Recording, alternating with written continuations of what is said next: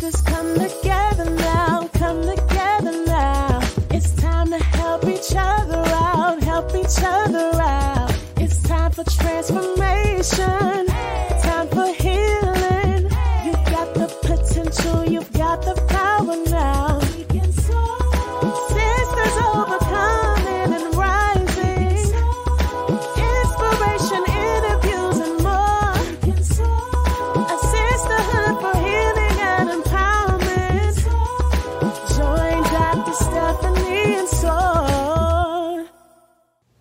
Hey, I'm Dr. Stephanie, a life coach and a physician, and the host of the SOAR podcast, a place where Black women get to tell their stories about overcoming limiting beliefs. One week, my conversation with a college dean on colorism may spark activism, and the next week, you might feel like a fly on the wall, listening as I hold space for a teacher who's fighting to hold back tears. My guests are diverse like beautiful feathers that make up the wings of our sisterhood. Hello, hello, Dionne, and welcome to SOAR. Good evening. Thank you for having me. Good evening, and good evening to all of my guests out there. We like to have an interactive podcast here, which is why we do it live.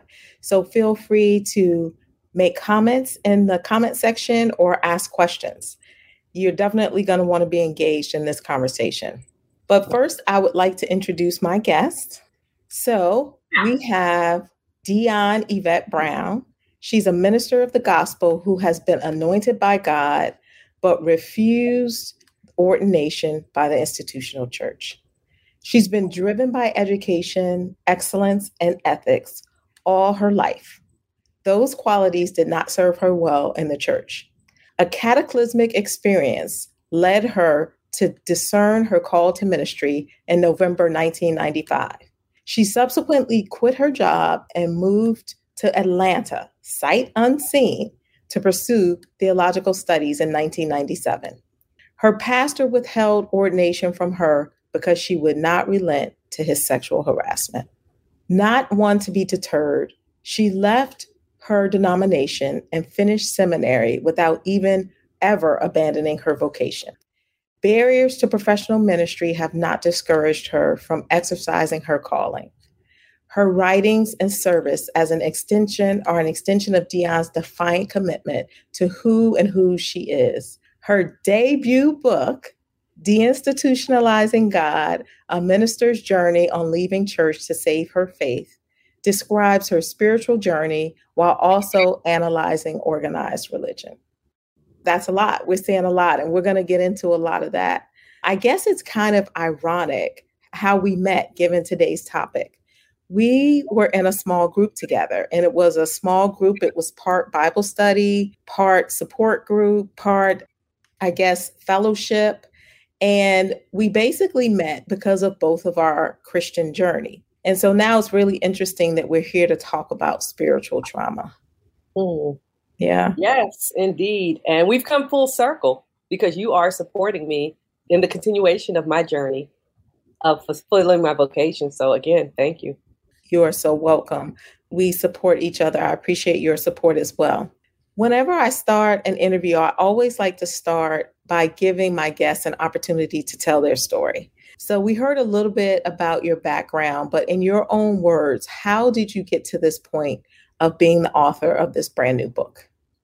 Well, you told the high level version of the story, and I don't want to give it all away, but I was raised in the church. My parents did not go to church, they sent my siblings and me to church. Some of the neighborhood children also went to church with us. And we never had a sense of belonging in the church, though, because the particular congregation we attended was pretty bourgeois and we were not invited. We just crashed. and so part of me had this longing to belong. You know, always wanted to prove myself that I belonged, that I was a good, respectable person worthy of going to church. And that's far from what mm-hmm. Jesus came for. and that was really, it wasn't even discipleship driving me, it was more social mm-hmm. expectations mm-hmm. that good, respectable people go to church. And when church rejects you, you know, you put up, you tolerate more or I tolerated more than what I normally would be because I wanted to belong to this club. Mm-hmm. Mm-hmm. I definitely feel that. I mean, I think it's human nature for us to have to want to belong to something. I mean, if you think about how organizations are tribalism and how organizations are formed, we have this innate desire to want to belong. But when I think about our topic of spiritual trauma, and as I was preparing, I thought a little bit about my own experience. And so the first experience that I came up with around spiritual trauma was when I was a really young child and being invited to revival or vocational Bible school and watching this horrible, horrible movie about hell and fire and brimstone and being completely terrified and having nightmares for days. That was my first experience with spiritual trauma. So I think everyone has different experiences or different ideas about what spiritual trauma is. So I would love to find out what your definition is and what you mean by spiritual trauma. Well, first of all, I can only imagine what that was like for you and can understand how that would be traumatic for a child and even some adults facing that. But before I go into spiritual trauma, I'm going to define trauma in itself. And this is a reading from the book. Psychological trauma is defined as an emotionally shocking experience which has a lasting psychic effect, usually categorized as post traumatic stress disorder. Trauma is not only deeply disturbing and immobilizing experience, it is also subjective. What matters most are the individual's internal beliefs and their innate sensitivity to stress, not whether a family member, therapist, or other outsider deems an experience traumatic. A person is the judge and jury of whether or not they have been injured psychologically. More often than not, people do not have a name or language to affix to the effects of their experience. Mm-hmm. And so we have people, I mean, most of the population has been traumatized one way or another. And we are a complex beings. We have a body, we have a mind, and we have a spirit. So it's obvious when the body has been traumatized. Usually you have a broken bone, a soft tissue injury that can be diagnosed by imaging. You have a cut, you have bleeding. You know, those are obvious forms of trauma. Psychological trauma, uh, we've made a lot of progress in just the last 20 years, even in diagnosing and identifying psychological trauma. Most of what we know today about trauma emerged from post traumatic stress syndrome of the Vietnam veterans. And even then, you know, there weren't a lot of answers. Spiritual trauma is an emerging field of study. There's not a lot of scholarship out there on it. I'm hoping to fill that. But back to the spirit, the spirit is the invisible part of us. You know, when we are injured psychologically, you know, the brain changes. And so you can have an MRI or CAT scan of the brain and see the physiological changes in the brain as a result of a psychological injury. Spiritual trauma doesn't lend itself so much to that because, again, spirit is the invisible part. It's the part of us that keeps us alive. The Greek word for spirit is pneuma, which is also translated wind. So, you know, so, let's say somebody knocked the air out of you, you know, yeah. that's what spiritual trauma feels like. And the spirit is the part of us that communes with the divine, with God. That's why we have a spirit. And spiritual trauma is anything that immobilizes or hinders you from communing with the divine. And it cuts very deeply. I didn't even know it existed until it happened to me. And even when it happened to me, I didn't have a word for it. I didn't have the language. I have, didn't have a conceptual framework. I mean, it was probably like 20 years later that I really got that because, again, there wasn't much out there. And I'd even been to therapy, and therapists were not even aware or equipped to deal with this. I studied pastoral care in seminary. We never even discussed it. Wow. Wow. that makes sense. It seems like very ethereal, right? It's yeah. it's hard to kind of grasp or make tangible. And we already know how difficult it is to recognize even mental trauma, which, like you said, is tangible. You can actually do an MRI and see the damage. So, let alone spiritual trauma, which is very ethereal and hard to grasp. Uh, it does manifest. You know, even though it begins in the invisible realm, it manifests. Spiritual trauma can manifest as psychological trauma and change mm-hmm. the brain.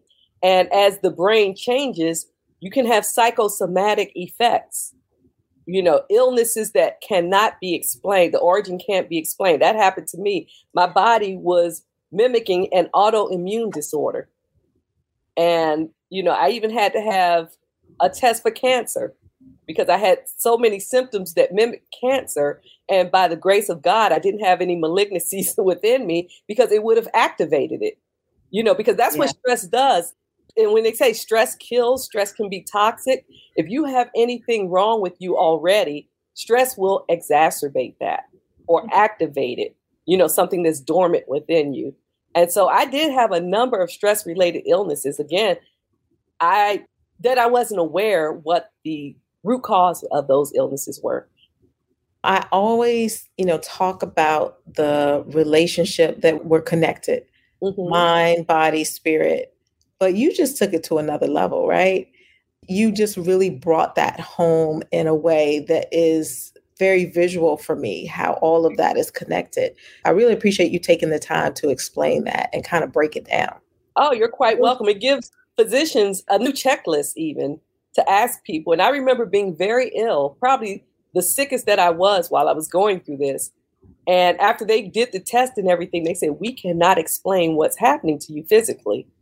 And a female provider held my hand, looked me in the eye, and said, Are you under any stress? And I looked her back in the eye with a straight face and said, No, because I was so embarrassed about what was happening to me, even though it wasn't my shame to bear. Yeah. And that, I mean, how often does that happen? It happens all the time. Happens all the time. Absolutely. Well, I just want to say that I absolutely love reading the book. I could definitely see so much of your personality and humor throughout the book that I could really visualize you saying these things. I could kind of see the expression on your face and everything as you were saying some of the things. So I hope that everyone buys the book and buys it for somebody else because I think everyone can really benefit from reading it. But one of the things, as is in the title, deinstitutionalizing um, God, I want to talk about you talk about trauma and how trauma is experienced by many people in the church, and that the institution itself and institutions, many institutions, but specifically the church, can be a cause for trauma. Why do you think institutions and specifically the institution of church causes so much trauma? Oh, mercy, because institutions don't have souls. institutions are impersonal institutions are rule driven.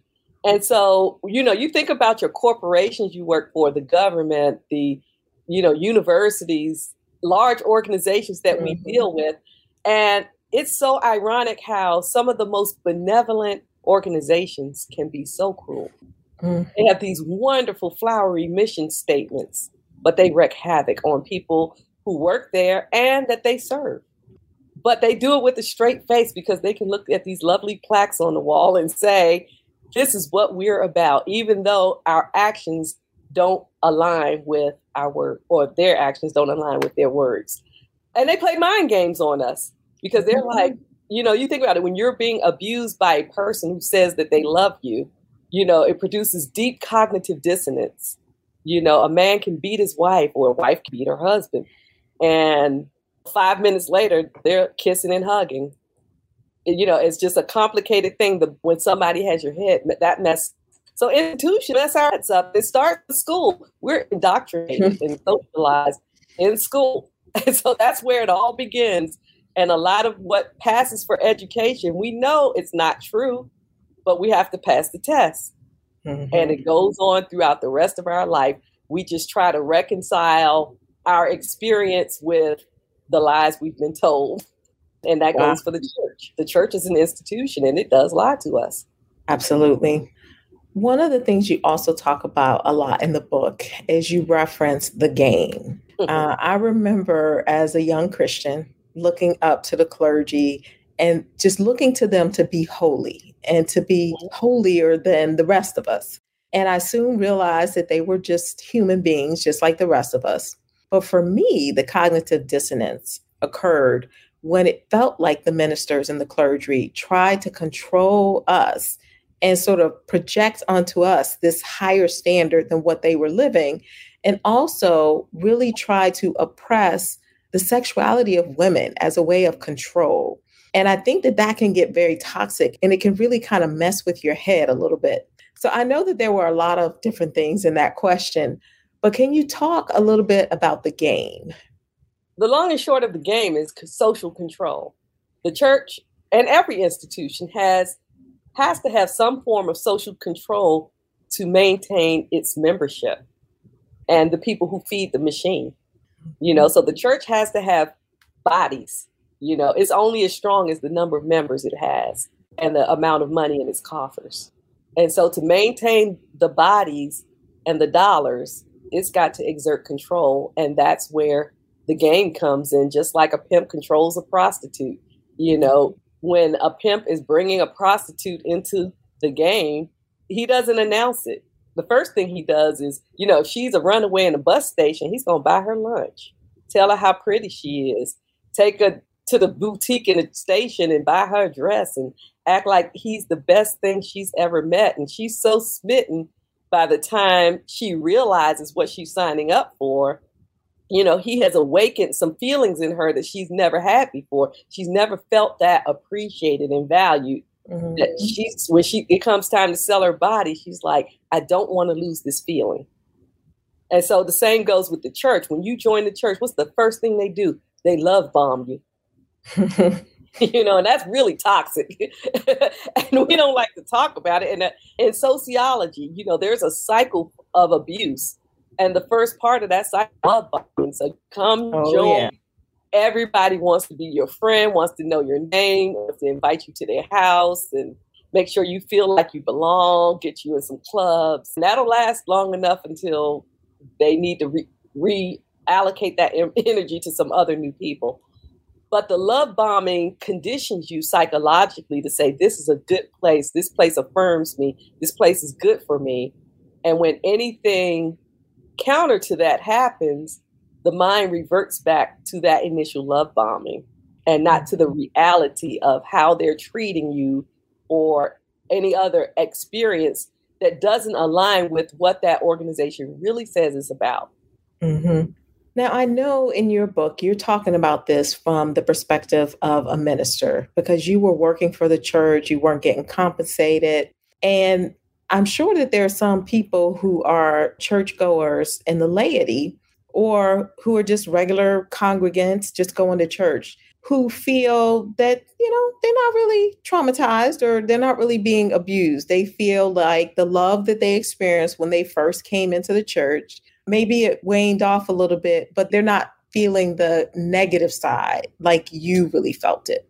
Do well, you think that, that experience is different? Everybody's yeah. not traumatized in the church. Everybody's not being abused in the church. But, you know, as Martin Luther King said, injustice anywhere is a threat to justice everywhere. So abuse in the church is the threat to love in the church. Mm. You know, even though it's not happening to you, doesn't mean everything's okay. So when we join the body, because the church is the body of Christ, we are accountable to the entire body. We are entitled to, you know, girls being exploited by their pastors, boys being molested by their priests, people being abused financially and living on the margin while supporting the largesse of a spiritual leader. And then, you know, not being able to avail themselves because the early church shared all their properties in common.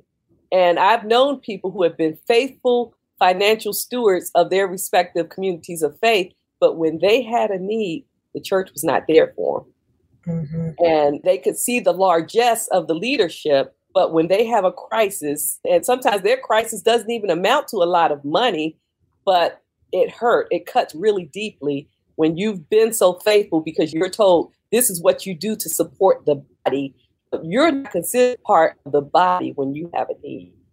That's traumatizing. But and trauma can happen a lot of different ways. And let me go back and say spiritual trauma doesn't only occur in the church. Your spirit can be traumatized in a bad marriage. Your soul can be sucked out of you in a job that you don't belong in. You know, that's just life. Things come at you differently. Comes at your body, your mind, your soul, and it just depends on how it lands. But it's not just a matter of where it happens. It's yes. a matter of the net effect it has on you. That is the truth. I felt like you were about to start preaching right there. I was like, because that's so true. Spiritual trauma can happen anywhere. And I like what you said about abuse of one is abuse of everybody because, you know, we're all connected. As a body, we're mm-hmm. supposed to be connected. Some of us are the neck, some of us are the hands, some of us are the feet. So if we're connected to one body and one part of the body is being abused, it's going to eventually affect us. And we can't ignore that. It's just like when you're sick and your feet hurt, everything hurts. when your feet mm-hmm. hurt, everything hurts. So, yeah.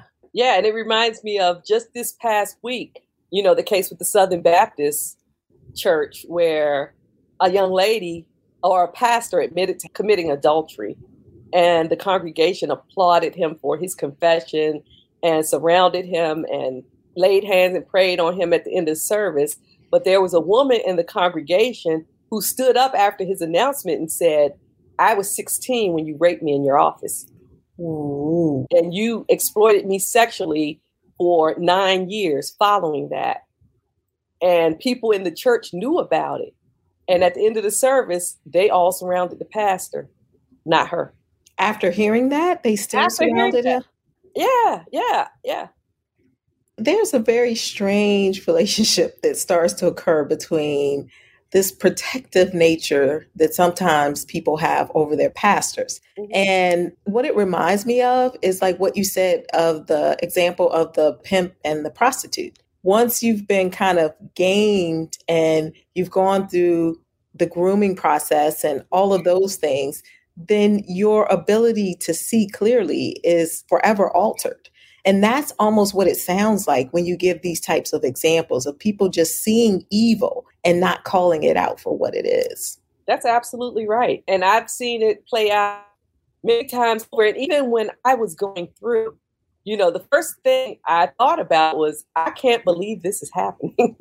so it took a long time for me to accept that this man is trying to sexually exploit me. And I just kept saying to myself, I'm just caught up in a bad movie. And then once I accepted this is really happening, I have to find my way out. And I believe someone in the church was going to rescue me.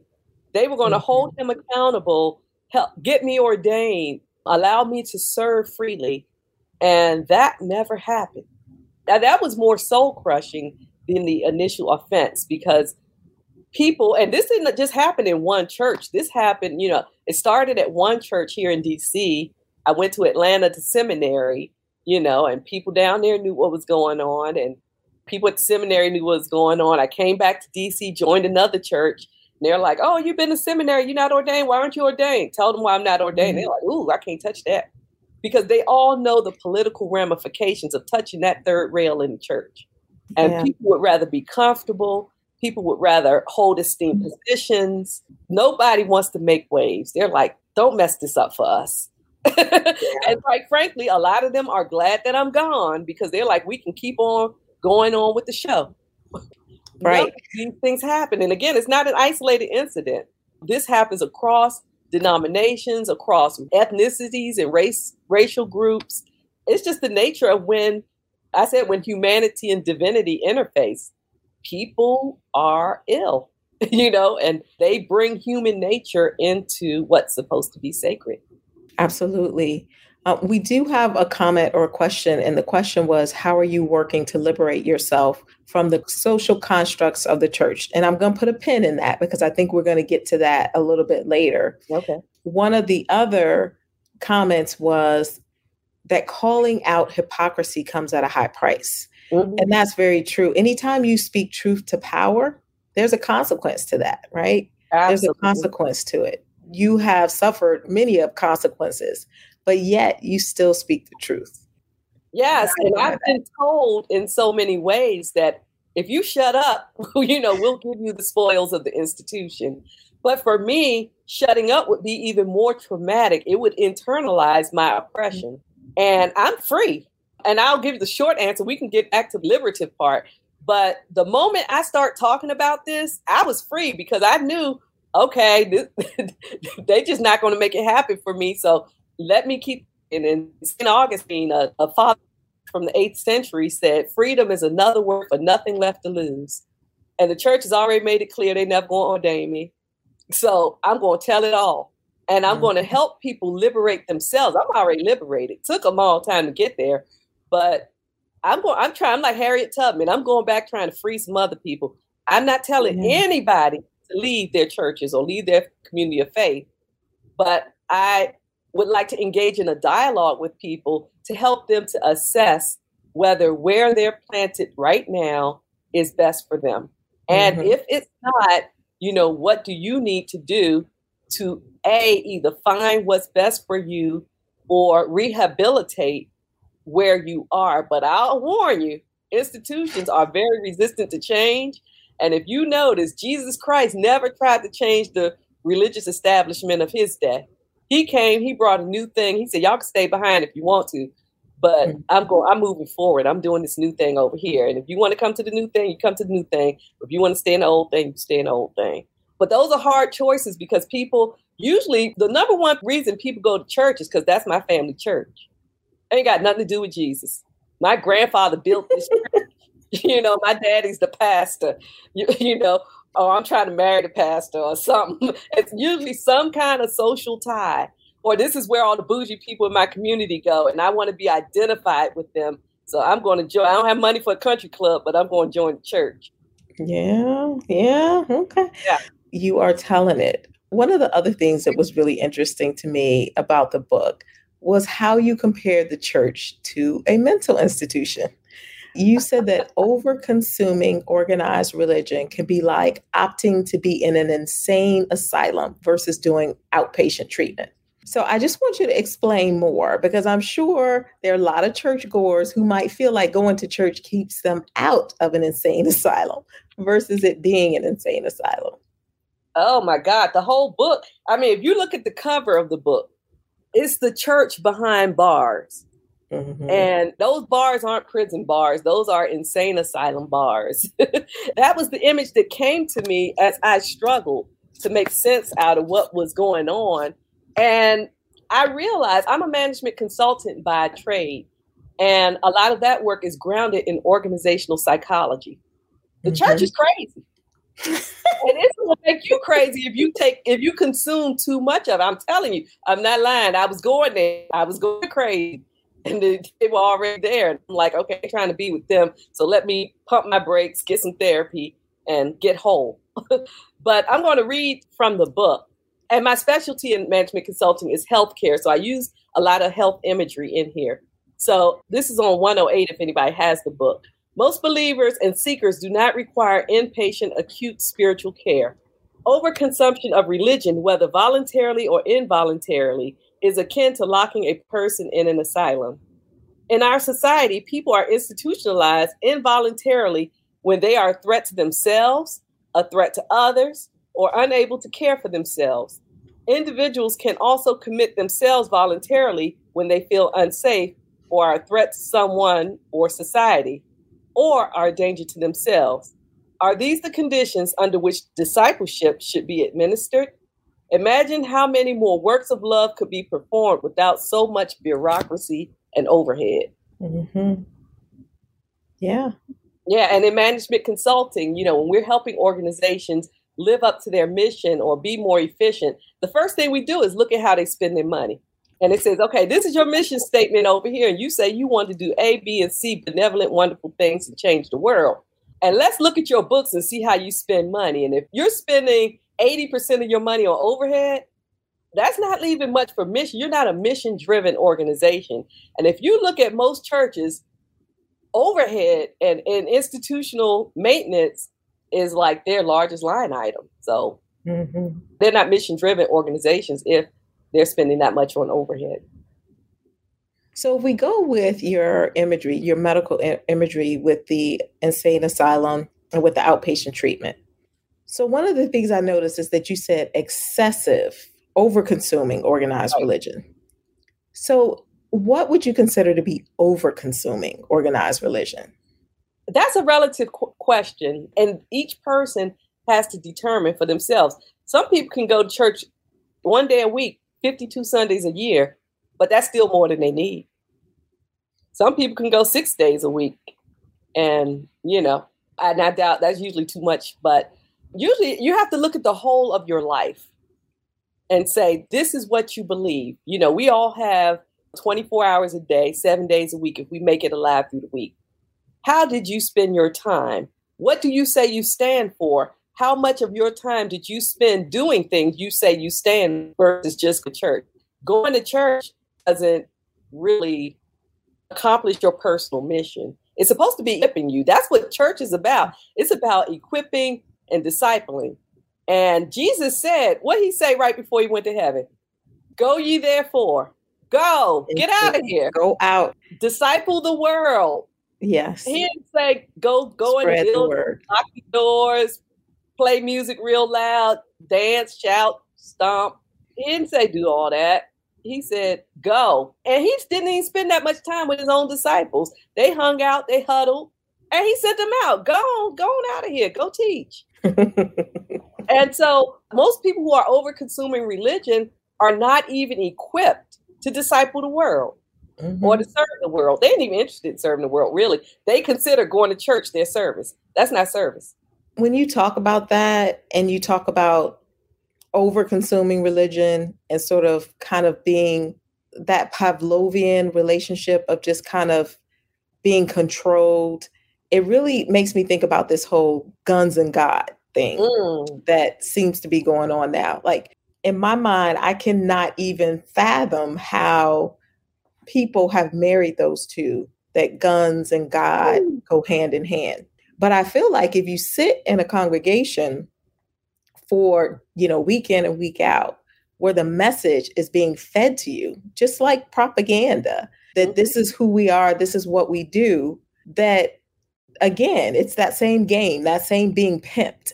And that's what you end up with. You end up with people who have this warped theology where they think that guns and God go together. Yes, and that's the result of overconsumption. It turns off the brain. And overconsumption usually is a form of conditioning. You mm-hmm. think about it girl meets boy. Girl spends all her waking hours with boy and, and even sleep with him at night. So they're together for, you know, 16 hours a day and talking on the phone half the day, time she at work. He got her mind and he could tell her anything and she gonna believe it until he doesn't serve her anymore. But as long as he's serving her, she gonna believe everything she said because she wants to maintain that feeling. And so it is with the church. The guns and God crowd, they sitting in church, and as long as that church is serving them in some way, meeting some kind of psychological, cultural need, they'll swallow whatever it is whole until the pastor raped their daughter. But sometimes the pastor raped their daughter, and they're still safe. Yeah, Seriously, I've seen it happen because they're like, I need this feeling. It becomes a drug. Whew. think about just what two generations ago when America was still lynching, you know, when civilians were deputized and doing the lynching. Pe- families would go to church and they would read the announcement in the church, white church- churches. They would read the announcement. There's a lynching in the park at one o'clock. And all the churchgoers come from different churches from all around the area, gather in the park and watch a lynching after you just been to church and listened to a sermon and your pastor just read the mm-hmm. announcement and told you to go. Make that make sense. Right, right. And we do some crazy stuff in the black community too. We follow what these some of these pastors say, and I just like, wow. Yeah, that's one of the reasons I had to pull back because I found myself sometimes following the absurdities that were being fed mm-hmm. for whatever my reasons were. I can't even tell you what they were. I was just caught up until Yeah. I felt the need to extract myself. And I'm like, whoa, this is going too far off the rails for me. And I had to get out. And now when I go back in, you know, I can only take it in small doses because let me tell you, there's more bad theology out there than the average churchgoer could stomach hearing what, you know, calling it out. That's another peril of overconsumption. You are just not rational about processing the information that's being fed to you. Yeah. I think that that really speaks to what Shannon said. She had a comment that so many religious wars throughout history mm-hmm. uh, make it easy for them to believe that guns and God go together. And that's a great historical perspective too. The church was, you know, was very bloody, the spread of Christianity. So, yeah, that makes sense. Now, one of the other things that I wanted to talk about is that when we talk about trauma, one of the things that really became clear to me as I was reading the book is that trauma is compounded.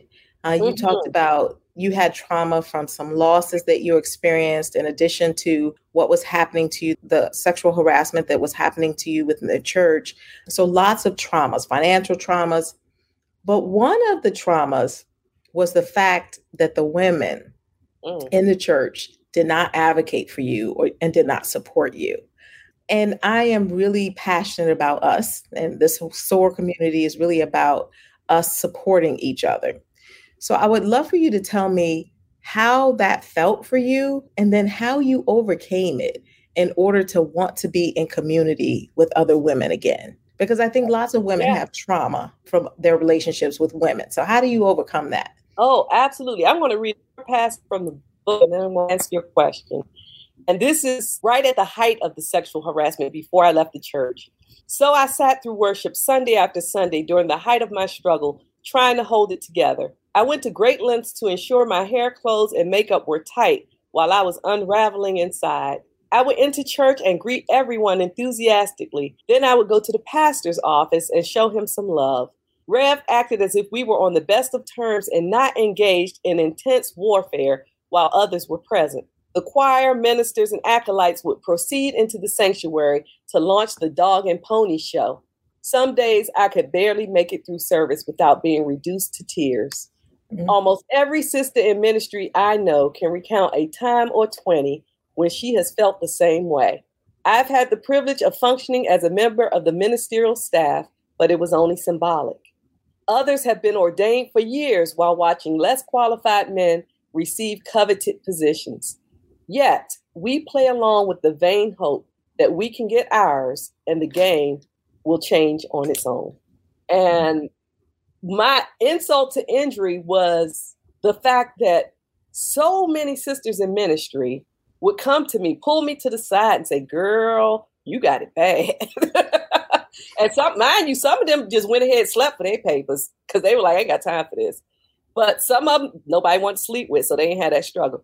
But I know I've had women say, I seriously at, at, the church where this happened, they're like, "Well, I've known Rev for all these years. He ain't never done this to me." I'm like, "Well, you ain't cute." So, but uh, that, but a lot of them were saying, you know, I had a struggle. Somehow, somebody helped me maneuver my way through the system, but I ain't gonna help you because they want to get invited to preach at Women's Day. They want to pastor a small church with 50 people. you know, they want the crumbs. They will take the crumbs. They will sacrifice all their sisters just to get some crumbs. And their wettest dream is probably to marry a pastor who got the spoils and she can just co-pastor with him or share his spoils. But there's no solidarity among women in church. And I remember when I was in the AME church, they had this group called Women in Ministry. And I'm like, whoa, yeah, women getting together and they preach real loud. Let me go talk to them and see, you know, if they'll help me out. And they're like, nah, girl. because they wanted to keep preaching. They wanted to keep getting appointments and getting the spoils of the system. But when the system comes down hard on them, guess what they do? They come back and they want the same people who they've been marginalizing to advocate for them. So that was an extreme disappointment. And even with the publication book, I had one preacher say, Thank you for writing about what we normally only talk about in private, but she's still only talking about it in private my phone be ringing off the hook, and I have people emailing and texting me, talking, "Girl, I want to talk to you about your book." I'm like, write me a review, invite me to your church to preach, talk about this openly yourself. All the little secrets yes. and, and, innuendo that you telling me I'm burning my ear about, put it out there, because yes. just telling me ain't that's not what's that going to net. I already told my story, but they're not going to tell their story. They're not going to um, stand in the gap for sisters. They just, Mm. again, they're being very self-serving, and like I said, you know, it is still that threat to the body still persists. Mm. You know, even when I was in seminary, I mean, it was really intense in seminary because it's like women were fighting for. They knew there was only a small amount of spoils for women. Yeah. You know, even though we're the overwhelming majority of the church, there's no reason we shouldn't be running this. The patriarchy is strong. And it would not persist without our full complicit support. yeah. We should be turning them tables over like Jesus, but we don't do that. We just preach real loud on, on Women's Day and we get real. They let us get sassy a couple times here on women's retreat and this, that, and the other, but get back in your place the rest of the time. And so most of the time, these sister circles and these women's fellowships and all this other stuff, they just turn out to be like hen parties or just girlfriend gatherings, but not really places where we huddle, you know, harness our power and say, we're going out here and change this, not just Mhm. for ourselves, but for the integrity of the body of Christ. That's not happening. And I that's what I assumed was happening because again, I had attended some women's retreats and sat through women's day sermons, and I'm like, wow, these sisters are doing it, but they just performing. Whew. Well, so the second part of my question was how did you get past that to want to be in community with women again? So I guess I need to rephrase that.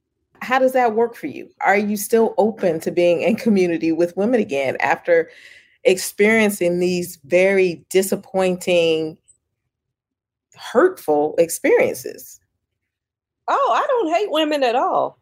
And I have sister friends. I have neighbors. I have family members. I, love is where you find it. And I have males who have been very supportive of me. And I remember the week after this book was released, I was invited to present it to a clergy fellowship here in DC. And one pastor of what's supposed to be one of the most progressive churches in the city said, Oh, I'm bringing you to my church to preach. I was like, Okay, let's holler. So, you know, I said, let's talk. Two days later, we talked. Child, that invitation had been rescinded as quickly as he offered it. Wow. But I'll tell you Do this. you know why? Child, we talked for an hour before he told me. He, we just kicking it, talking, talking. I said, well, the purpose of this call was for us to talk about your invitation, and we almost at an hour. What's up? And he's like, oh, yeah, about that. I'm like, yeah, I see you.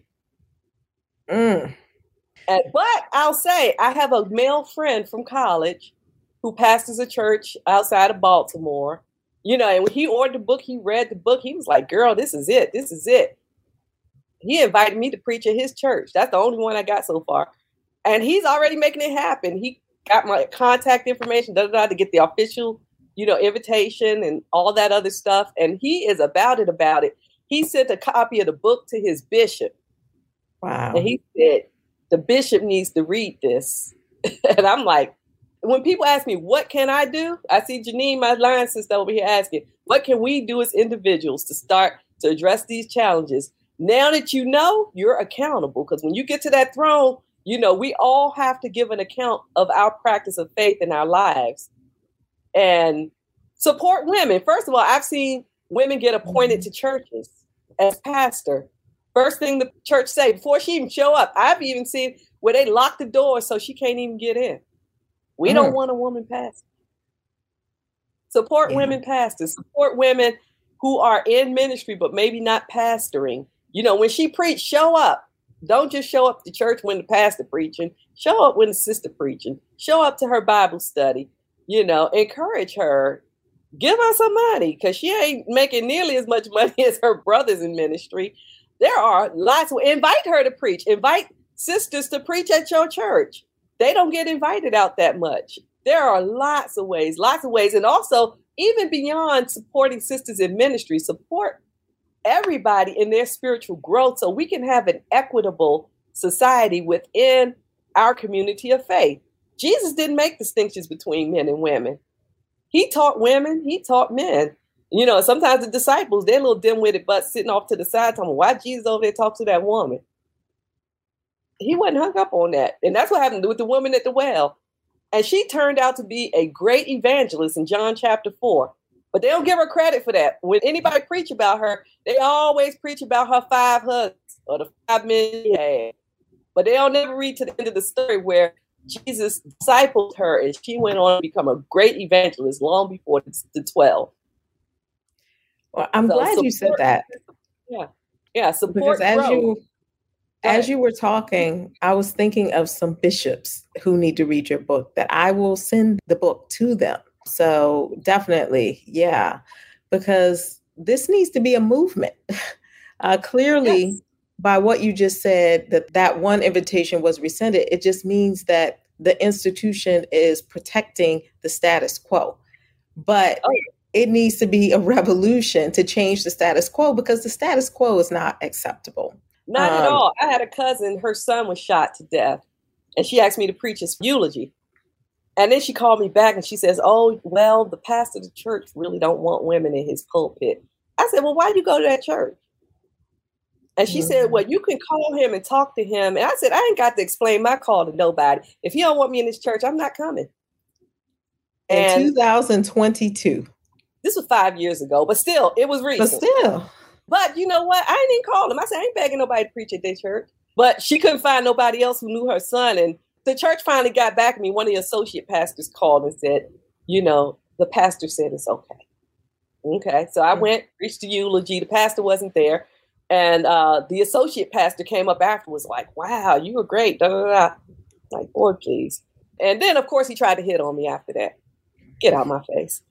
Whew, it's, yeah. it's deep. It's deep. Yeah. The corruption is deep.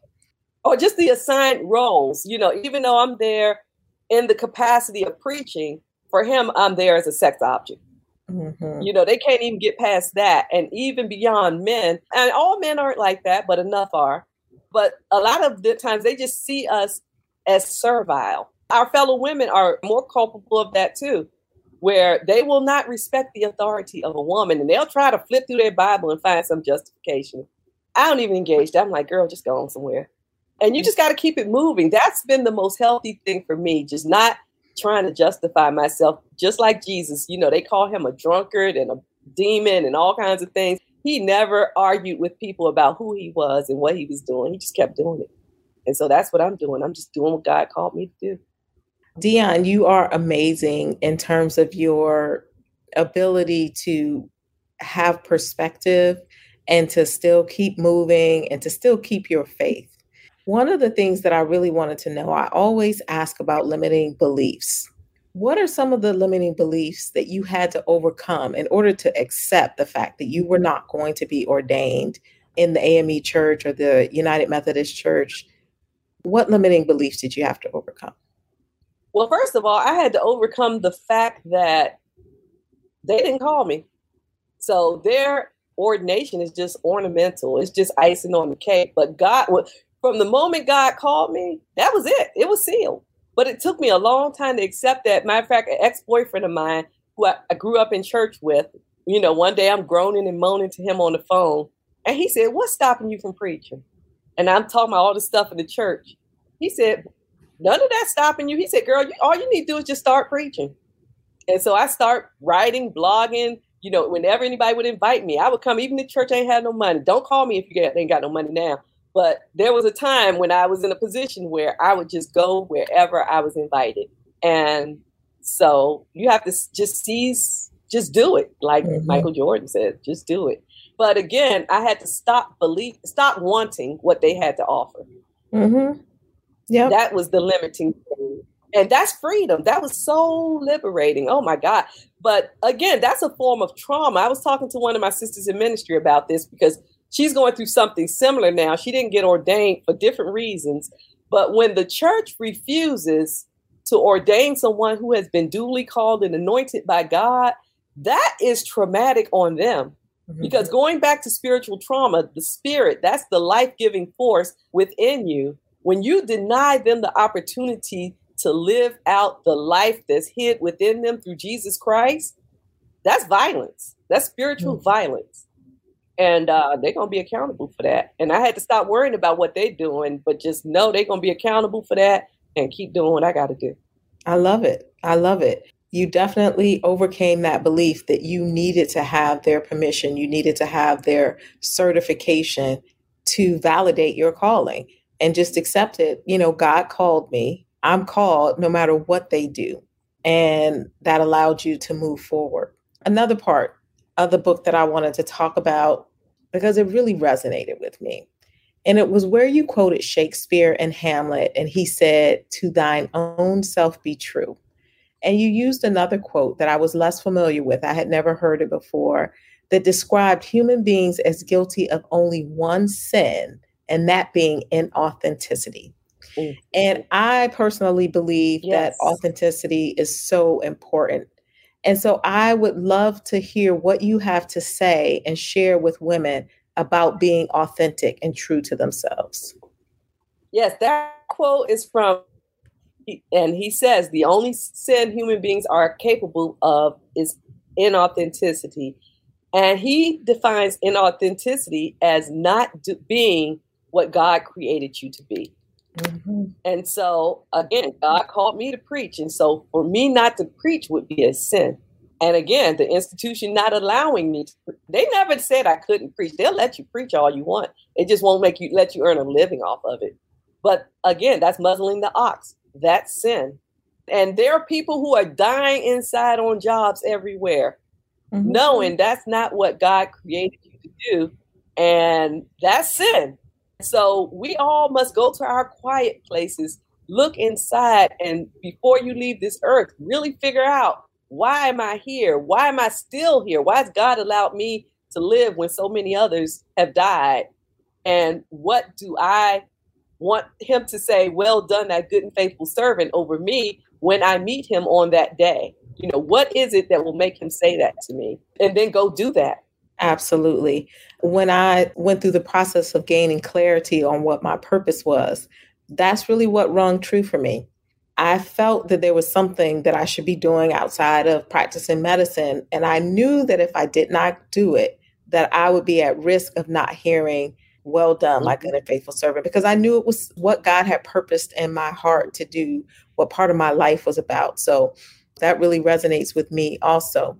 When people write books like this, I'm always amazed that it's labor intensive to write a book. I mean, there's so much, there's historical facts, there's quotes, there's your story, and there's your story turned told in intertwining ways. It's just amazing that you're able to put this pen to paper and put this in print. What lessons did you learn in the process of writing this book?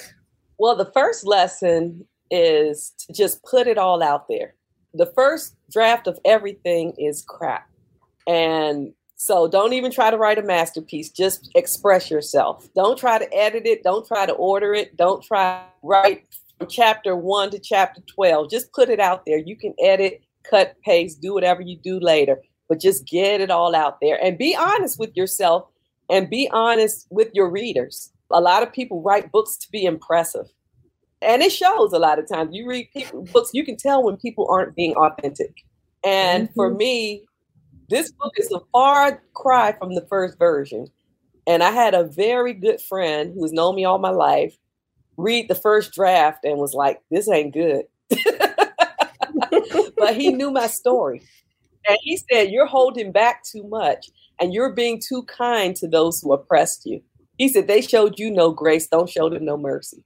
Mm. And I still was fairly merciful in this telling, but I had to unleash a lot and even unleash my feelings because part of being traumatized is suppressing the feelings because you don't want to feel what you went through again. So there were times where I had to put this down for months at a time because I opened a can of worms that was very painful. And so I had to give my permission to say, I'm not going to do this for a while. I'm going to heal. I'm going to go do some healing work and then come back to this. So I couldn't be in a rush. I wanted to write this. You know how people had these little workshops. I write a book in 30 days, write a book in 90 days. I can guarantee you any book written in 30 or 90 days is not going to be good. Just like a pot of gumbo made. And, you know, people said throw all your stuff in a crock pot turn it on for an hour, that's gonna be some terrible gumbo. but if somebody grandma in the kitchen all day, that's gonna be some good gumbo. So trust the process, let it unfold, don't have a timeline, and you'll know when it's good and when it's done. Mm-hmm. Thank you for that. So much wisdom in that statement. The other thing I wanted to ask you is who should read this book and why? I mean, you told us a little bit that the church leadership definitely needs to read this book, but who else should read this book and why? Everybody should read the book. But seriously, my target audience in the dedication, I wrote, this is so funny. It's so much I don't remember writing. But the dedication reads To all who dared to believe but were disappointed. So mm. I didn't write the book for church people. I wrote this for people who find themselves outside of the community of faiths they once belonged to. And I'm not writing it so they can go back. If it leads them back, you know, so be it but I'm writing it so people can become whole. People have been injured. And again, that soul, that spiritual injury is profound. I remember laying in bed just writhing pain, not knowing why, because my soul was hurting, my soul was crying. And again, I couldn't function. You know, there's so many things that were happening. And even once I realized why, it wasn't until I saw a psychiatrist for something wholly unrelated was she able to say, "Whoa, girl, you trauma?" when I told her about this happening, you know, she was like, "That was traumatic," and so she gave me a safe space to unpack it. So as the pain, as it's painful telling it, you know, she gave me ways to regulate my stress. You know, to stop ruminating over it and playing the tape over and over in my mm-hmm. head. Stop reacting physically and making myself sick. And most people need some kind of care some kind of assistance, coaching, clinical care. And unfortunately, there's not enough to go around, especially with the pandemic. All the therapist calendars are booked. So the care that I needed was in very short supply. Books like this didn't exist, you know, 20 years ago when I went through. And there are more coming out, but still not enough. And we need to talk about it. If you're hurting, tell somebody.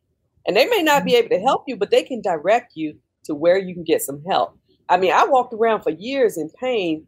Matter of fact, my sisters, my siblings called me when they read the book and was like, girl, why you ain't say nothing? Yeah. My mother, she knew some of it, but she didn't know how deep the cut went. Nobody, I don't yeah. think anybody knew to tell the truth because I didn't even know how deeply I was injured. Yeah. So as we wrap up, I just wanted to ask is there anything else that you would like to share tonight about spiritual trauma, about the book, any words that you would like to leave? Well, first of all, again, I didn't write this book to bash the church. I wrote the church book to tell a story, give my account of what happened to me. What happened to me has not happened to everybody. So I'm not prescribing that people work out their faith the way that I worked out my faith, but I'm giving people, I'm provoking questions and conversations for people to work out their own faith with fear, salvation with fear and trembling, and ask the right questions about whether what they're doing is serving them and actually serving the Lord, or are you just mm-hmm. going through the motions? My goal for this book is to reform the church. When we go to communities, I'm hoping people will read this book in community and say, you know, how do we reform the body of Christ? Yeah, our pastor may be upstanding, and there are many standing pastors out there, but there are many out there who are not. What are we going to do about it? My greatest shock about writing this book was that everybody who heard the stories about Rev and even people I told orally, everybody was like, oh, he was awful. Everybody knew how terrible he was, but nobody did a thing about it. And there are a lot of awful mm. pastors out there right now that nobody's doing anything to hold accountable or confront.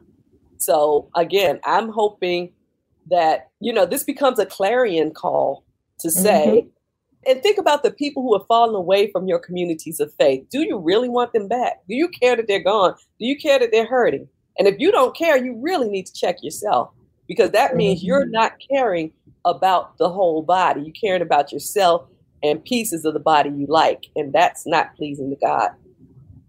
So, what I am hearing is that this book is really a call to action for all of us to reform the faith community. So none of us can say we don't know, right? We've read the book, we know. And once you know, you have a responsibility to act, you know. So so I'm taking that on personally as a call to action and I'm hoping that everybody who listens to this podcast will take it on as a call to action as well. Um, there's something that we can all do. So I know I saw one comment that well somebody saying it's akin to the me too movement in the church. And yeah it definitely is akin to that There's actually a movement out there called church too. If you if you ah. search on that hashtag there are lots of so matter of fact my next book was supposed to be called tales from the church of, and it was a collection of stories of really bad things that have happened in christian communities well they done beat me to it if you go on twitter and search on church too ooh, things worse than I knew of it or could imagine have happened. Wow. So one one person did ask, they said, I need the book. So where can they buy the book? And also, how can they contact you? How can they follow you so that they do know, they know firsthand when this next book, whatever your next book is, is coming out and all of the wonderful things that you're doing as you speak oh, truth to power? Thank you. The next book is actually going to be on trauma. One of my beta readers is a psychotherapist, and he said he wanted to hear more about my actual recovery from the spiritual trauma. And at the time of this writing, I didn't have the vocabulary or framework to speak to that. And then it would just have overtaken my story. So I said, that's the next book. So I'm studying and researching now to produce that.